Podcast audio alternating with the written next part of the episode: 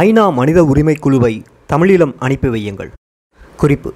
இந்திய அமைதிப்படையினர் புரிந்து வரும் அட்டூழியங்கள் மனித உரிமை மீறல்களை விசாரணை செய்வதற்கு ஐநா மனித உரிமை குழு ஒன்றை தமிழீழம் அனுப்பி வைக்குமாறு தலைவர் பிரபாகரன் ஐநா சபை செயலாளர் நாயகத்திடம் வேண்டுகோள் விடுத்தார்.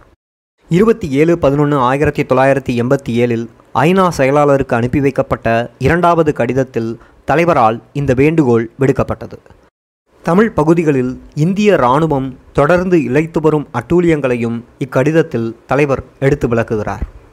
தலைமைச் செயலகம் தமிழீழ விடுதலை புலிகள் யாழ்ப்பாணம் இருபத்தி ஏழு நவம்பர் ஆயிரத்தி தொள்ளாயிரத்தி எண்பத்தி ஏழு. செயலாளர் நாயகம் ஐக்கிய நாடுகள் சபை நியூயார்க். அதிஉத்தம செயலாளர் நாயகம் அவர்களுக்கு இந்திய அமைதிப்படையின் அட்டூழியங்கள் சம்பந்தமாக நாம் சமர்ப்பித்த குற்றச்சாட்டுக்களை ஐநா மனித உரிமை ஆணையக்குழுவிற்கு அனுப்பி வைத்துள்ளதாக நீங்கள் எழுதிய பதில் கடிதத்திற்கு நன்றி கூறுகிறேன். தமிழர் தாயகமான வடக்கு கிழக்கு மாகாணங்களில் இந்திய அமைதிப்படைகளின் அட்டூழியங்கள் மிகவும் தீவிரமாக தொடர்கிறது. சிங்கள தமிழ் மக்களின் உள்நாட்டு விவகாரத்தில் மத்தியஸ்துவம் என்ற போர்வையில் தலையிட்ட இந்திய அரசாங்கம் எமது மண்ணில் தனது ஆக்கிரமிப்பு பாதங்களை பதித்து வருகிறது. இந்திய நிர்வாக அதிகாரிகள் இங்கு வந்து சிவில் நிர்வாகத்தை பொறுப்பேற்று வருகிறார்கள். இந்திய காவல்துறையினர் இங்கு சட்ட ஒழுங்கு பொறுப்புகளை ஏற்றுள்ளனர். இந்திய இராணுவ முகாம்களும் காவல் அரண்களும் மூளைக்கு மூளை எல்லா இடங்களிலும் நிறுவப்பட்டு வருகின்றன. யாழ்ப்பாண குடாநாட்டில் உள்ள முக்கிய கல்வி நிறுவனங்கள் எல்லாம் இராணுவ முகாம்களாக மாற்றப்பட்டுள்ளன. வட்டுக்கோட்டையில் உள்ள யாழ்ப்பாண கல்லூரி காரைநகரில் உள்ள பரி யோவான் கல்லூரி பண்டத்தரிப்பில் உள்ள மகளிர் கல்லூரி தொல்லிப்பாளையில் உள்ள யூனியன் கல்லூரி மருதனவடத்தில் உள்ள ராமநாதன் கல்லூரி ஊடுவில்லில் உள்ள மகளிர் கல்லூரி சூலிப்புறத்தில் உள்ள ஆறுமுகம் வித்யாசாலை மல்லாகத்தில் உள்ள மகா வித்யாலயம் சண்டிலிப்பாயில் உள்ள மகா வித்யாலயம் சுதுமலையில் உள்ள முருகமூர்த்தி வித்யாலயம் கோண்டாவிலில் உள்ள ராமகிருஷ்ணா வித்யாலயம் சித்தங்கேணியில் உள்ள சைவ பிரகாச வித்யாலயம் திருப்படி நிலையில் உள்ள மகா ஆகியவற்றிலும் வேறு பல கல்வி நிறுவனங்களிலும் இந்திய அமைதிப்படை குடிபுகுந்துள்ளது.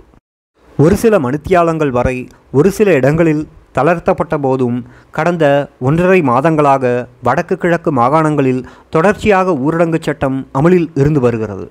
மின்சாரம் துண்டிக்கப்பட்டுள்ளதால் யாழ்ப்பாணம் இருளில் மூழ்கி கிடக்கிறது.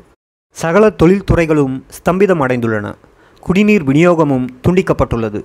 போக்குவரத்தும் முடங்கி கிடக்கிறது. இந்திய இராணுவம் வழங்கும் அனுமதி பத்திரங்களுடன் ஒரு சில வாகனங்கள் மட்டும் போக்குவரத்தை நடத்துகின்றன. அத்தியாவசிய உணவுப் பொருட்களுக்கு பெரும் தட்டுப்பாடு நிலவுகிறது. குடாநாட்டில் வாழும் எட்டு லட்சம் மக்கள் பட்டினி சாபின் விளிம்பிற்கு தள்ளப்பட்டு வருகிறார்கள். விவசாயமும் மீன்பிடியும் முற்றாக செயலிழந்து கிடக்கின்றன. இதனால் பொருளாதார வாழ்வு சீரழிந்துள்ளது. அரசாங்க வைத்தியசாலைகளும் தனியார் வைத்திய நிறுவனங்களும் மூடப்பட்டு கிடக்கின்றன. வைத்திய வசதிகள் இல்லாததால் தொற்று நோய்கள் பரவி வருகின்றன. கண்மூடித்தனமான எரிகணை வீச்சுக்கள் பீரங்கி குண்டு தாக்குதல்கள் காரணமாக பொதுமக்கள் இறந்தும் காயமடைந்தும் வருகின்றனர். இந்திய அமைதிப்படையினரின் இராணுவ தாக்குதல் காரணமாக இரண்டாயிரத்திற்கும் மேற்பட்ட அப்பாவி பொதுமக்கள் கொல்லப்பட்டுள்ளனர். இந்திய இராணுவத்தின் அட்டூழியத்தை எடுத்துக்காட்ட உதாரணத்திற்கு ஒரு சம்பவத்தை இங்கு சுட்டிக்காட்ட விரும்புகிறேன். ஒன்பது பதினொன்று ஆயிரத்தி தொள்ளாயிரத்தி எண்பத்தி ஏழு அன்று சண்டிலிப்பாயில் இந்திய இராணுவத்தின் பீரங்கி குண்டுபீச்சில் நான்கு பொதுமக்கள் காயமடைந்தனர். காயமடைந்தவர்கள் ஒரு காரில் ஏற்றப்பட்டு யாழ்ப்பாண வைத்தியசாலைக்கு அனுப்பி வைக்கப்பட்டனர்.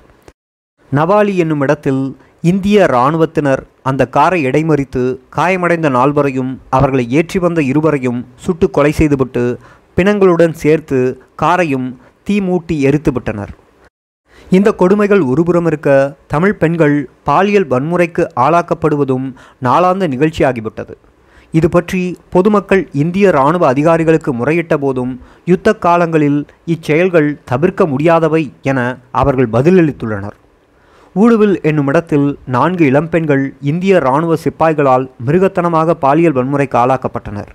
இதனால் ஆவேசமடைந்த பெற்றோர்கள் அப்பகுதி இந்திய இராணுவ அதிகாரிகளாக செயல்பட்ட மேஜர் பரமேஸ்வரனுக்கும் கேப்டன் சர்மாவுக்கும் முறையிட்டனர்.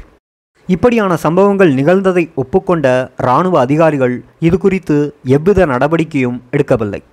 ஐந்து பதினொன்று ஆயிரத்தி தொள்ளாயிரத்தி எண்பத்தி ஏழில் உரும்பாறையில் நடைபெற்ற இன்னொரு சம்பவத்தில் பண்டசாலை ஒன்றினுள் கொள்ளையிட்ட இந்திய இராணுவத்தினர் பல பெண்களை அந்த கடைக்குள் இழுத்துச் சென்று அவர்கள் மீது பாலியல் வன்முறை புரிந்தனர். இவர்களுள் ஒரு சிறுமி ஒரு கர்ப்பவதியான பெண்ணும் அடங்குவர். இது இவ்வாறு இருக்க இந்திய அமைதிப்படையினர் திட்டமிட்ட முறையில் தமிழ் மக்களின் வீடுகளையும் வர்த்தக நிலையங்களையும் சூறையாடி வருகின்றனர். யாழ்ப்பாண நகரத்திலும் திருநெல்வேலி உரும்பாறை சந்தியிலும் இடிந்து தகர்ந்து கிடக்கும் கடைகள் இதற்கு சான்று பகர்கின்றன. இருபத்தி ஒன்று பதினொன்று ஆயிரத்தி தொள்ளாயிரத்தி எண்பத்தி ஏழில் இந்திய அரசு நாற்பத்தி எட்டு மணி நேர போர் நிறுத்தத்தை பிரகடனம் செய்தது. ஆனால் இந்த போர் நிறுத்தத்தை இந்திய அமைதிப்படையினர் பேணவில்லை. இந்த போர் நிறுத்த காலத்தில் இந்திய அமைதிப்படையினர் தமிழ் பகுதிகளில் பாரிய தேடுதல் அழிப்பு நடவடிக்கைகளில் ஈடுபட்டனர். இந்த நடவடிக்கைகளின் போது பெருந்தொகையில் தமிழ் மக்கள் கைது செய்யப்பட்டனர். திருவோணமலையில் இந்திய இராணுவம் மேற்கொண்ட துப்பாக்கி பிரயோகத்தில் இரு தமிழர்கள் கொல்லப்பட்டனர். ஐவர் காயமடைந்தனர். தமிழ் பகுதிகளில் சகஜ நிலைமை தோன்றியுள்ளதென்றும் உணவு விநியோகம் சீராக நடப்பதாகவும் நிவாரண உதவிகள் வழங்கப்படுவதாகவும் இந்திய அரசு மேற்கொண்டு வரும் பிரச்சாரத்தில் எவ்வித உண்மையும் இல்லை. இது உலகத்தை ஏமாற்றுவதற்காக இந்தியா மேற்கொள்ளும் பொய் பிரச்சாரம். இந்தியா இங்குள்ள உள்ளூர் பத்திரிகைகளுக்கு வாய்ப்பூட்டு போட்டிருக்கிறது. வெளி உலகத்திலிருந்து பத்திரிகையாளர்களையும் இங்கு அனுமதிப்பதில்லை. தமிழ் பகுதிகளில் தொலைபேசி தொடர்புகளும் துண்டிக்கப்பட்டுள்ளன. இங்குள்ள உண்மை நிலையை உலகத்திற்கு மூடி மறைப்பதற்காக இந்தியா திட்டமிட்ட வகையில் செய்திகளுக்கு இருட்டடிப்பு செய்துள்ளது.